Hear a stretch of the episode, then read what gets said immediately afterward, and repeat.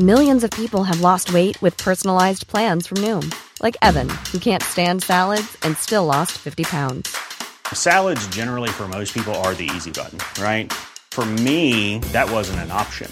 I never really was a salad guy. That's just not who I am. But Noom worked for me. Get your personalized plan today at Noom.com. Real Noom user compensated to provide their story. In four weeks, the typical Noom user can expect to lose one to two pounds per week. Individual results may vary.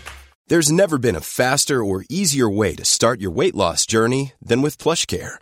PlushCare accepts most insurance plans and gives you online access to board-certified physicians who can prescribe FDA-approved weight loss medications like Wegovy and Zepbound for those who qualify. Take charge of your health and speak with a board-certified physician about a weight loss plan that's right for you. Get started today at plushcare.com slash weight loss. That's plushcare.com slash weight loss. plushcare.com slash weight loss. I'm Sandra, and I'm just the professional your small business was looking for. But you didn't hire me because you didn't use LinkedIn jobs. LinkedIn has professionals you can't find anywhere else, including those who aren't actively looking for a new job, but might be open to the perfect role, like me.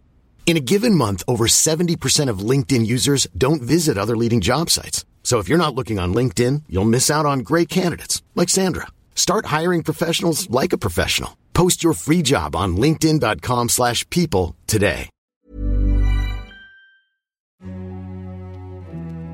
As long as I'm president of the United States, Iran will never be allowed to have a nuclear weapon. Tensions between China and the United States have been increasing over trade, coronavirus, Taiwan, Hong Kong, and now the South China Sea. It takes Sea. a few to make war, but it takes a village and a nation to build peace. Hold Your Fire, a podcast by the International Crisis Group. Hi, I'm Rob Malley. And I am Naz Modirzadeh. Welcome to this new episode of Hold Your Fire. Today, the main topic of our discussion is going to be about Libya, and I'm delighted to have our senior analyst for Libya, Claudia Gazzini, who's been going or living on and off in Libya for the last decade and more. So we'll get to that. But before we do, let's, uh, Naz, review a bit of what's happened this week. Yes, Rob. So, a number of events once again this week, um, including the passing of Justice Ruth Bader Ginsburg of the United States Supreme Court. I know that you knew her personally and wondered if you could maybe say a few words about her. Well, it really was my wife Caroline who uh, who knew her. She well, Justice Ginsburg, then Judge Ginsburg, interviewed both my wife and I for clerkship, and she was showing her wisdom even then by hiring my wife and not me. and then uh, she married us 25 years ago this year, so it was a particularly painful moment for my wife, but for all of us, and as you know, for so many here because of what she represented and uh, the the trailblazer that she was. So it's that made it a particularly poignant week and for so many other reasons as well. One of the things that I think people who knew Justice Ginsburg were upset about is that immediately the discussion became politicized, although that's hard to avoid. And it does take place. Her, her death took place in the midst of this electoral season in the US, which is like no other. And it raises for, for us who are looking at conflicts around the world all these questions about what might happen, good or bad, in the weeks and months between now and election day, and then between election day and inauguration day, that could affect uh, issues of war, of war and peace. Absolutely. And I think we've been hearing a bit about the idea of this, uh, the notion of some kind of an October surprise, which I, I suppose sometimes suggests there might be a positive surprise and other times a, a negative one. What What is your sense, if any, of what we might have in store in the weeks to come on the foreign policy front? Is there, is foreign policy, do you think, in play um, for the administration as a way of affecting the this upcoming election?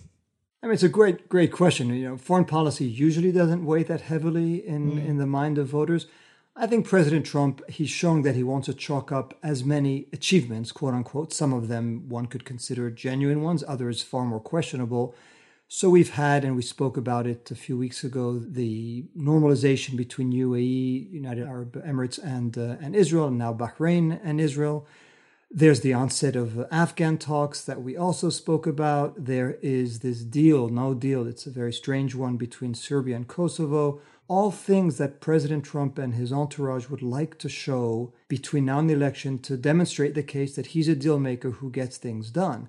Now, the other things and uh, things that could be more worrisome, usually October surprises are associated with negative developments.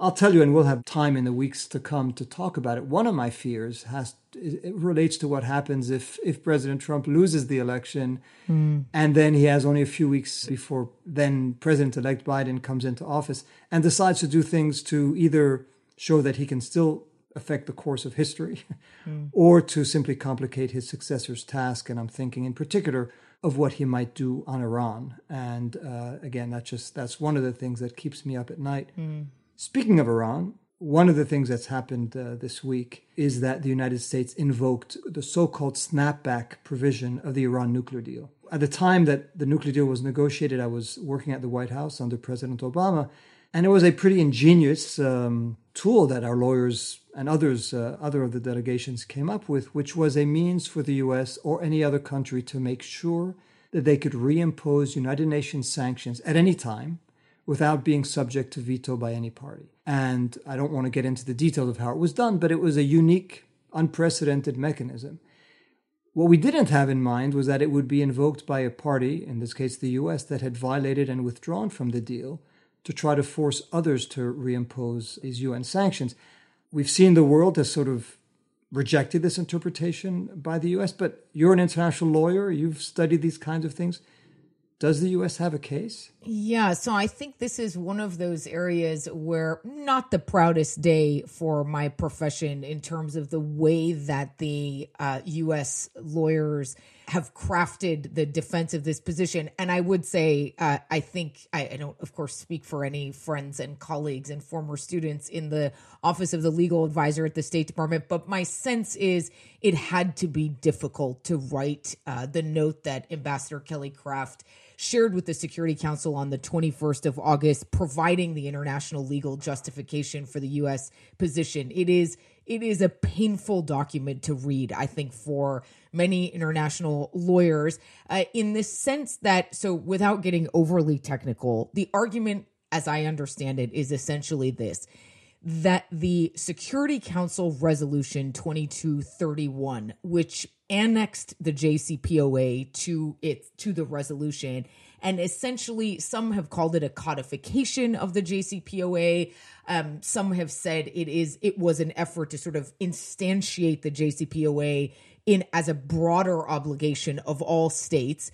The argument is that there is a paragraph in that resolution that preserves the ability of a JCPOA participant as a standalone term to initiate the snapback. So that's in, for those that are interested, in paragraph 11 of the resolution. So the US argument is essentially that the term JCPOA participant is completely unrelated to the idea of the words JCPOA participant, which, as common sense human beings, we would understand as states that are participating in the JCPOA. So the argument is we, the US, may or may not have decided as of May 2018 to cease participating in the JCPOA, that different thing, which is an agreement uh, or a political agreement, they would say. But Regardless of that, we, the U.S., remain a participant for purposes of the Security Council resolution, which enables us to activate and mobilize the snapback. So it is a highly, highly technical argument, but even as a technical argument, I think it is a very weak one. Um, and so far, the response of states, including major U.S. allies, including key members of the Security Council, is total rejection, right? A sense that this is simply not a tenable approach to international agreements to both want to argue that there are no obligations on the US to continue to implement the agreement and that the U.S. can mobilize and activate the the um, enforcement elements of that very same agreement. It wouldn't be the first time that lawyers are asked to argue no. a case that they may not sure. fully believe in.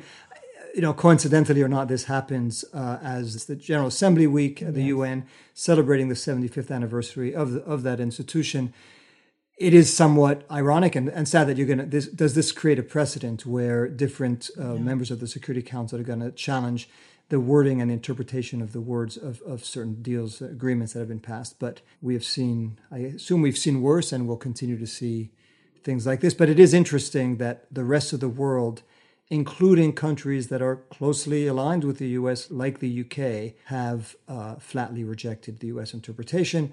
Much will depend now on whether President Trump wins re-election, in which case there is no more nuclear deal, the JCPOA, uh, as as it's known.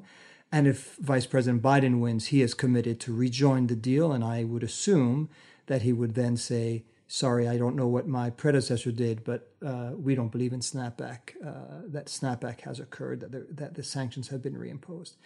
Anyway, we'll come back to all of this, I'm sure, as the election approaches. We're trying not to be too uh, US centric, but it's hard these days given uh, so much that's coming out of, of, of, Washington. Yeah, absolutely. I would just add I think one thing to watch in the coming weeks is if the administration moves forward with the unilateral sanctions while the rest of the world rejects the application of those uh, sanctions. One of the I think tension points that we could see arising is if the US steps in to actually implement an embargo on Iran. So if in effect the US says we are going to step in to cease to prevent shipments, for example, um, and would this be a potential flashpoint for increased hostility directly between the two countries? So um, we may see uh, from the pages of very technical international legal argumentation to sort of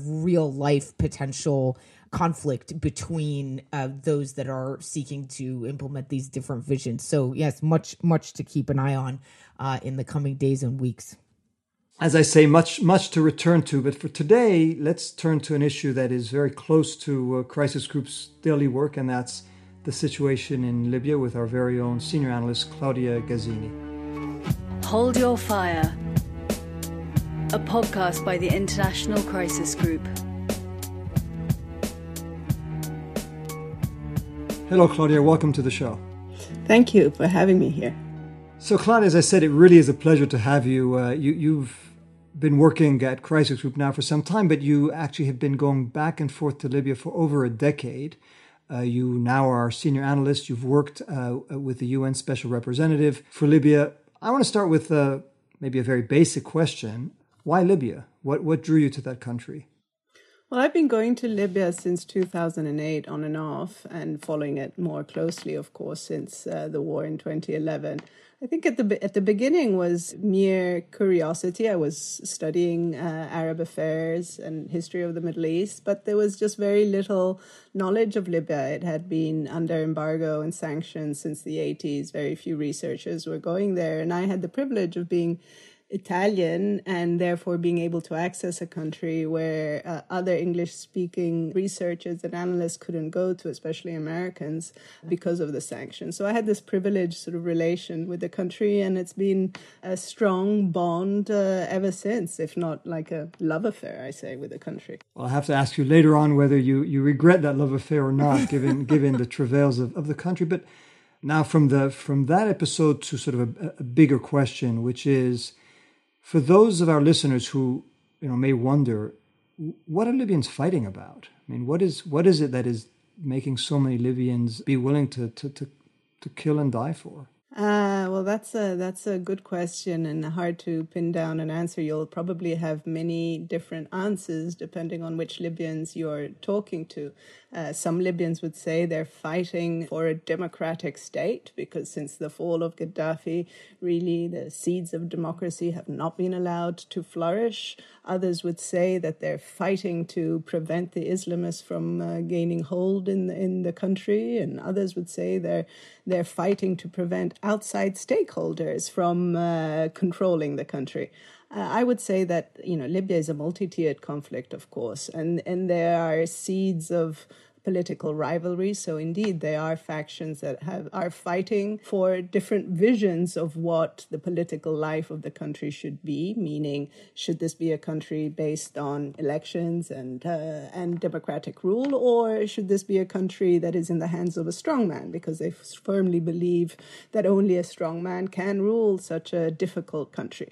But it's not only about politics; it's about money as well. Libya is an uh, oil-rich country. It produces one point in theory, 1.3 million barrels of oil a day, and essentially the country depends on oil revenues. So there's this big pot of gold, let's say, that people are fighting over because who controls the cash uh, controls the country. So it, there's an economic driver to the conflict that keeps the conflict going. And of course, there are the geopolitical rivalries that also fuel the conflict because uh, Libya is a country where you have uh, interests of uh, regional states, uh, Turkey, Egypt, UAE, Qatar that are being played out, not to mention uh, the more broader Russian versus US sort of rivalries. So it's a very multi tiered and complicated conflict.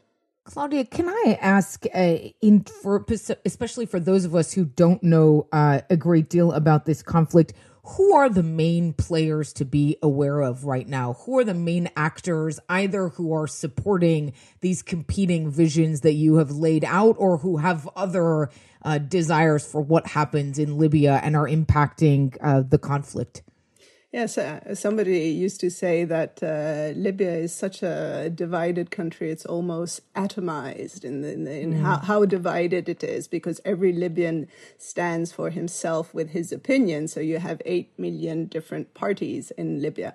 But that said, of course, the conflict over the past four years has uh, morphed into a two sided conflict, mainly between the Tripoli based uh, government, which is the internationally recognized one, headed by a gentleman called Fayez Sarraj, who enjoys international recognition as the head of state of, of this country. And backing him are a series of uh, local actors that uh, profess allegiance to, to this government. Uh, on the other side of the conflict in Libya, there is a, a, rival government based in eastern Libya, in Benghazi, and a parliament based there. But of course, the main figurehead of that camp is a military man, Field Marshal Haftar. These internal divisions between these two camps that both claim legitimacy and claim to be representing the Libyan state have external backers. Uh, we have Turkey on one side supporting the Tripoli based coalition and Qatar as well, even though in a less forceful way. Let's remember, Turkey has openly intervened in the war in Libya, supporting directly the Tripoli based authorities. On the other side, supporting the eastern camp, we have uh, Gulf states, mainly the UAE, but some Saudi support as well. Egypt, even though Egypt has a complicated relation with the gentleman, with, uh, with Khalifa Haftar. So in the last few months, it's officially still supporting Haftar, but backing more the political uh, figurehead of that same camp, which is the head of the uh, East-based parliament, the head of the HOR called Aguila Saleh. So these are really the, the, the, major stakeholders in the Libyan war. But of course, also Russia is playing a greater role now, openly supporting on the ground with private military contractors, Haftar led forces. So yeah, quite a complicated picture. Somebody I spoke to not long ago said, in many ways, Libya may be the microcosm of the modern war, where you have mm. uh, divisions within the country, fragmentation of the country, proxy warfare, militia on all sides, uh, and if that's the, the, the shape of things to come, uh, it's it's it's not a very uh, very happy one. But I want to ask you if you you know you've you've been to Libya many times. I don't know when when were you last there? Just before the COVID outbreak, so late February, I was there. So not that long ago, when, when you speak to to average Libyans, uh, because a lot of what you've spoken about is sort of the political elites, the, the, the militia, and the outsiders.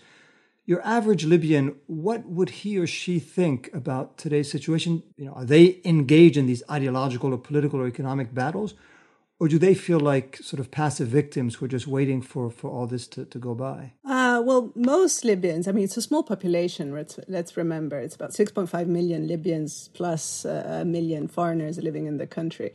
So most Libyans would actually say that they are um, just victims of this fighting between Libyan personalities and between external states. There's a lot of blaming the external actors for the current situation. And most Libyans would, would admit that their living standards have diminished radically since the Gaddafi days.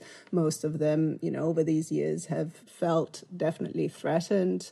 Many family members killed, in some cases kidnapping. I mean, violence on the surge and uh, living standards falling.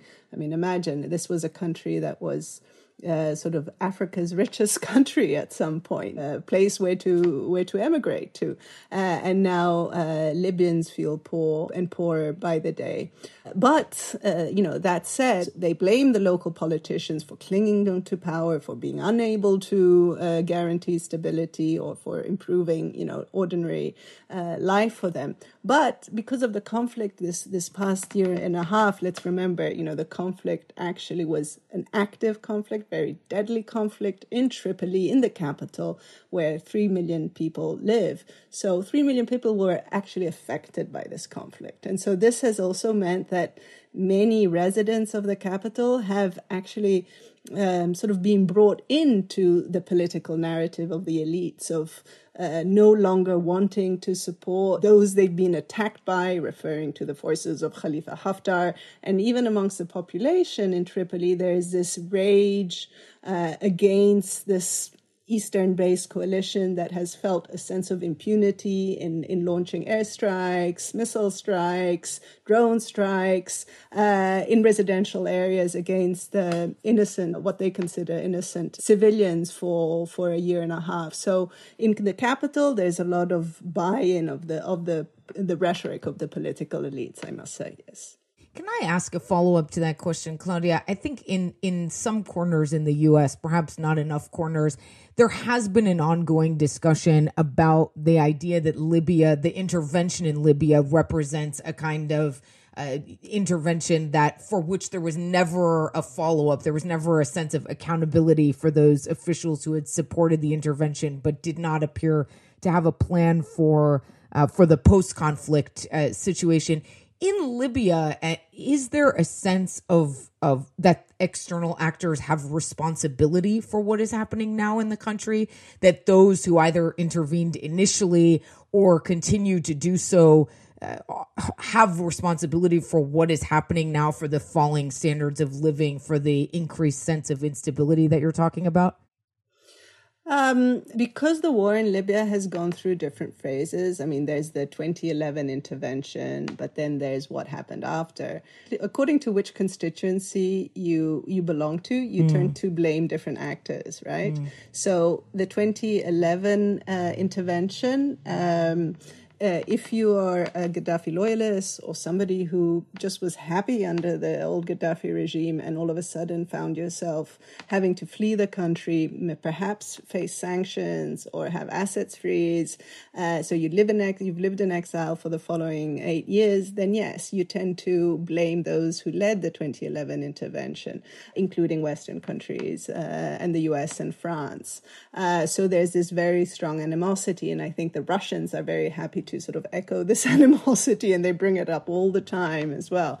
Um, but if you're a victim of the violence that came after 2011, and there are many different groups that are victims of the, of the conflict that, that followed, then you tend to blame other constituencies. So, for example, if you were kicked out of Tripoli in 2015 because of the rise of Islamist aligned militias, uh, then you tend to blame, start to blame Turkey for for its role in in propping up these groups, or, or Qatar. If, on the other hand, you belong to a group that has been displaced by Haftar forces, or has come under siege, or has seen, or if you're a Benghazi resident that has been forced out of the city because of your alleged anti Haftar credentials or simply for not showing enough support to the cause of General Haftar, then you tend to blame the Emiratis, the bad Egyptians, and so on. So whoever is behind that uh, that coalition. So, but of course, you know, at the end, all this blaming, I mean, there's a truth in, in, in, in blaming and wanting to put responsibility on the outside actors at whatever uh, point in time uh, you're looking at. But this tendency to blame the foreigners or the outside actors is a way also to um, uh, deflect responsibility on on Libyans themselves or on certain Libyan political stakeholders. So it's very easy to to turn the public attention on on on the outside, the responsibilities of of the foreign community, uh, as a way to turn the spotlight away from the responsibility of the Libyans themselves and the corruption, the self interest that many political actors have in maintaining the state of chaos or, or provoking a state of of disarray. You are listening to Hold Your Fire, a podcast of the International Crisis Group. Today we are talking with Claudia Gazzini. Claudia, we are we're in the business of, of conflict resolution. I want to come back to some, some some personal questions in a minute, but for now, let me ask you what you know what is it going to take to, to to end this war? There's a ceasefire in place, uh, as far as I know. I don't know. You could tell us how strictly enforced it is is it a reason to hope that we may be at a turning point? And whether or not we are, what needs to be resolved in order for the, the guns to, to go quiet? Uh, well, I mean, the good news from Libya is that there's a end of this 15 month war in Tripoli. It ended last June, and uh, so far, you know, we haven't seen a return of, uh, of hostilities in Tripoli. Throughout the past summer, we were fearing that there would be uh, a shifting of the front lines from Tripoli into central Libya. So throughout June and July, we thought that uh, Tripoli-based forces would dare advance into central Libya, into the city of Sirte and the oil terminals in, in the area uh, in an attempt to dislodge the Haftar-led forces that are still in control of, of the central region. Had that happened, then the, there was a greater risk of internationalization of the conflict because Egypt threatened to intervene if Turkish backed forces would go into into central Libya. But uh, a ceasefire was proclaimed, fortunately, at the end of August, 21st of August. But it was a ceasefire that was only declared uh, by Tripoli based Premier uh, Fayez Sarraj and the head of the East Base Parliament, uh, Aguila Saleh. Uh, Haftar hasn't since sort of given signs of support for this ceasefire. But that said, it is holding. A month has passed since then, and we haven't seen an escalation uh, in the central in the central region. So so that's good, and that's in part I think linked to the U.S. election uh, in November, because apparently uh, the U.S. has put some pressure on both Turkey and, and Egypt to hold their guns and, and not to provoke a new war in Libya in this moment in time. Uh, and so that apparently worked, and Turkey has not been uh, actively supporting uh, this offensive anymore. So it's a moment of calm, but I think it's uh, there's a risk of resumption of hostilities after the elections if there's no political agreement and no financial agreement, because it's sort of a lull in fighting, and everybody's waiting to see if if this moment of of temporary peace can provide an opportunity uh, to kickstart political talks and get a financial agreement to reunify this country. So I think that the conflict is not uh, completely off the books quite yet. And so I mean, you started hinting at the need for political agreement and some kind of financial agreement. In in broad strokes, what would a compromise on the politics and the economics look like in your view that, that could be sustainable? Well, I, I mean, the basic question is: Are Libyans ready to form a real unity government? Uh, they've been, the country has been divided since 2014, and there, there's a parallel uh, political structure based in Tripoli uh, internationally recognized, and another one in eastern Libya that administers that region, uh, not internationally recognized, but they go on doing business as usual. There are parallel military structures and parallel financial structures. So the uh, the um, the goal, of course, all these years has been to try to persuade these two rival uh, entities to actually uh, reach an agreement to form a real unity government where where they're both represented. So the the question is, are you ready for this? Uh, Libya uh, and and there's a growing need for this because the, the the current state of affairs is not sustainable. I mean, people say, "Oh, we can live with a frozen conflict. It's just better for them not to just have war, but let's let's leave things as they stand." Well, it's not sustainable a frozen conflict in Libya because uh, Libya is so oil dependent, and currently um, oil production has been shut off. There are no oil exports in the country since last January. Uh, the country has lost some ten billion dollars worth of revenues, which means that a country like Libya, which is 95% dependent on oil revenues, cannot sustain itself in the long run uh, once it runs out of the reserves that it, that it currently has. So to kickstart, you know, oil production, uh, you need an agreement. Uh, to actually implement a financial agreement, and, and that means agreeing on uh, whether or not to cover the debt of the Eastern authorities over the past four years. It's a very thorny issue. It might sound technical, but it's about recognizing whether or not Eastern based authorities have been sort of legitimately spending money over these past four years of parallel administration. It means recognizing their debt. It means reconnecting the two branches of the central banks of Benghazi and uh, and Tripoli. These are the demands that Haftar's camp has made in order to reopen oil production. It's hard to see Tripoli agreeing on these conditions because it actually means conceding to Haftar's demands and, and providing a financial lifeline to these Eastern based authorities, which Tripoli accuses of having sort of attacked the capital for the past uh, year and a half. But when you ask me what is needed, well, this is what you need. You need a settlement that includes provisions in settling what has happened over the past four years and moving forward. And this also means that on the political level, you need a settlement that recognizes that the other side is a counterpart to negotiations and possibly uh, reaching an agreement on a new political lineup. It's not going to be easy. I, th- I think the odds of this, of UN held talks succeeding, are very dim. I've seen various rounds of negotiations over the past four years, participated in some, and they've everybody's goes to these negotiations with goodwill saying yes we support the un uh, but actually, many of these stakeholders just want a seat and power. And uh, once you start negotiating who gets to be on the presidential council, so who gets to go on this new unity government lineup, that's when the real fighting starts. And I and I don't, based on the track record, I don't expect uh, anything positive to come out of uh, this new round of um, of talks that is set to start online, unfortunately, because of the whole COVID blockage of of travel. So it's it's quite unfortunate that the odds are so low because living standards are really deteriorating in Libya. We have electricity shortages, 12 hours, 24 hours a day, water shortages as a result, cooking gas, people can't afford it. Inflation is going is skyrocketing. So um, Libyans really need a political and a financial settlement to move on. Well, I mean, it is really tragic the, the way you describe it. Such a wealthy country and such poverty and such such misery. One of our trustees, who you know well, Ghassan Salameh, who you worked for and who uh, used to be the, the, the, UN envoy, had this expression saying Libya is a, is a unique case of a country that is uh, self-financing its own suicide. What you say is, you know, reason for pessimism, but we're in the business of trying to produce at least or to provide some reason for hope.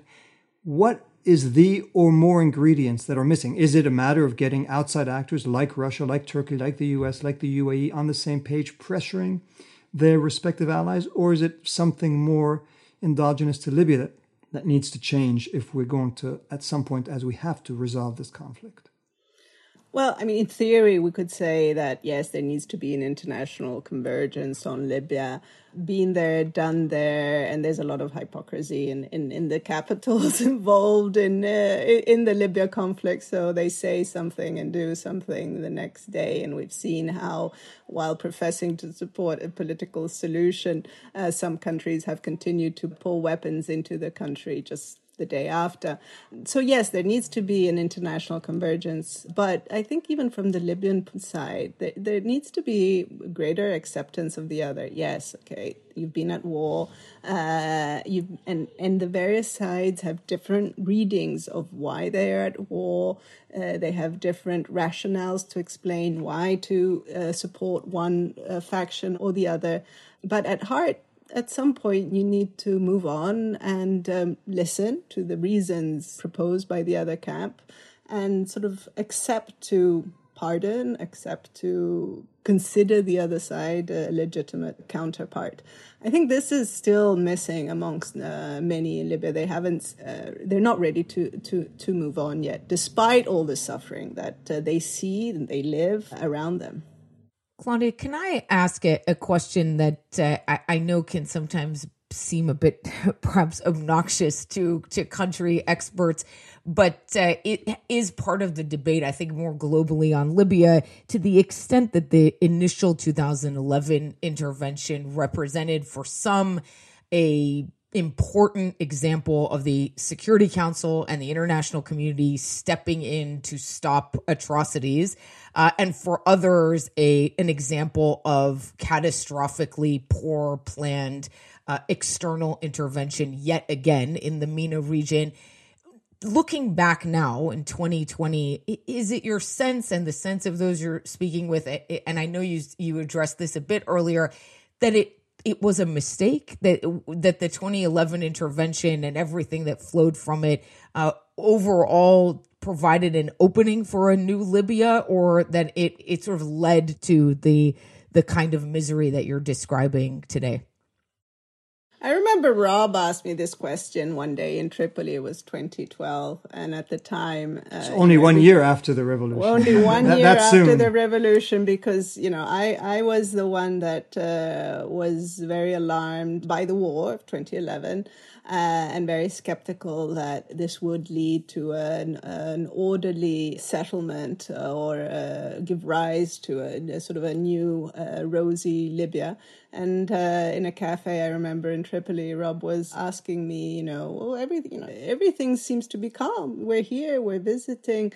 Uh, so, what do you think, Claudia? You know, do you still think that 2011 was a mistake? And at the time, we were Libya was about to go into its first election, so things seemed positive. And I remember I told Rob, I don't know if Rob remembers, I said, "Yeah, I mean, uh, I think it's still too early to to judge and to and to say uh, how this is going to end." Now, fast forward eight years, 2020, and I think that honestly we can all say that uh, the the balance of what happened in, in 2011 is negatively uh, against the calls for intervention. I mean, uh, yes, this um, Muammar Gaddafi was overthrown, but the chaos that ensued, the, the deaths, the level of violence, the, the suffering that the country has gone through uh, is unprecedented. And I think you know, perhaps an orderly transition, a negotiated transition back then would have been possible. I mean, was talking about introducing a constitution, you know, or have a have a political opening. No guarantees of success, but I, I still think that we could have avoided uh, a lot of the violence and um, and the conflict and destruction, infrastructural destruction uh, that has ensued. Well, that's I think that's really a a warning for all those who still entertain uh, visions of regime change wherever they may be. But that's uh, that's sort of a sad conclusion. But Claudia, I want to I really want to thank you. Thank you for for for being with us today. Thank you for all the work you've done in Libya, and I know you're itching to go back as soon as as conditions uh, permit. We'll be, wait for you to to go back and report and you could tell us what you know what what's next on your on your agenda what are you going to be working on on libya maybe you want to give us a, a, a, little taste of what we should be expecting? Yeah, um, I mean, we're working on you know the state of the play in Libya, where we stand in terms of conflict and the prospects of a, of a political solution, and what needs to take to move from this state of frozen conflict to an actual uh, path towards unification um, or post-war sort of reunification. Uh, of course, we're looking at the oil sector as well because of these negotiations uh, about restart restarting oil production. So that continues to be a focus of our uh, of our attention, and the more sort of regional rivalries that are being played out. So that's a lot, actually. But that's a lot. I can't. I can't wait. I can't wait. But uh, thank you again. Really a pleasure having you. Hold your fire. A podcast by the International Crisis Group. And with thanks to Claudia, Rob, before we close, I wanted to ask you, uh, what should we be reading this week? What has Crisis Group uh, published that you've you'd like to draw our attention to? So very quickly, three three pieces. One, uh, a, a, question and answer for anyone who is still not entirely clear about what the U.S. just did with its snapback on Iran, and we had a great team of our UN and Iran experts who are answering those questions on behind the snapback debate at the UN. A commentary on uh, violence in, in the southern Philippines, something that people may not follow that closely, but a very, very interesting analysis of what is behind that uptick of violence. And then finally, related to the discussions we just had about Libya, a, a statement, a crisis group statement about how to diffuse tensions in the Eastern Mediterranean, tensions involving Turkey, involving Greece, involving Cyprus, involving France, involving Israel, and tensions that could lead to confrontation between uh, a member of the of the EU, Greece, and a member of NATO, Turkey. Fantastic, lots for us to uh, to talk about in the coming weeks and months. Well, that's it for this week. Thank you for listening to Hold Your Fire. If you have any questions, send them to media at crisisgroup.org and we'll be happy to answer them. Have a good week, everyone. Hold Your Fire, a podcast by the International Crisis Group.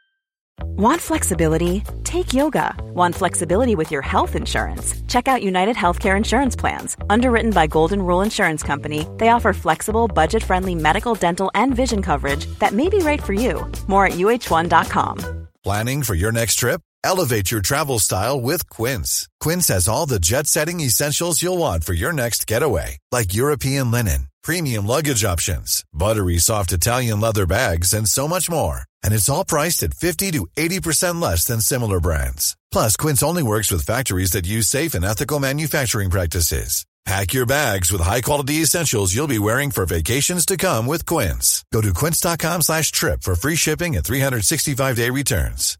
Hi, I'm Daniel, founder of Pretty Litter. Cats and cat owners deserve better than any old-fashioned litter. That's why I teamed up with scientists and veterinarians to create Pretty Litter. Its innovative crystal formula has superior odor control and weighs up to 80% less than clay litter. Pretty Litter even monitors health by changing colors to help detect early signs of potential illness. It's the world's smartest kitty litter. Go to prettylitter.com and use code ACAST for 20% off your first order and a free cat toy. Terms and conditions apply. See site for details.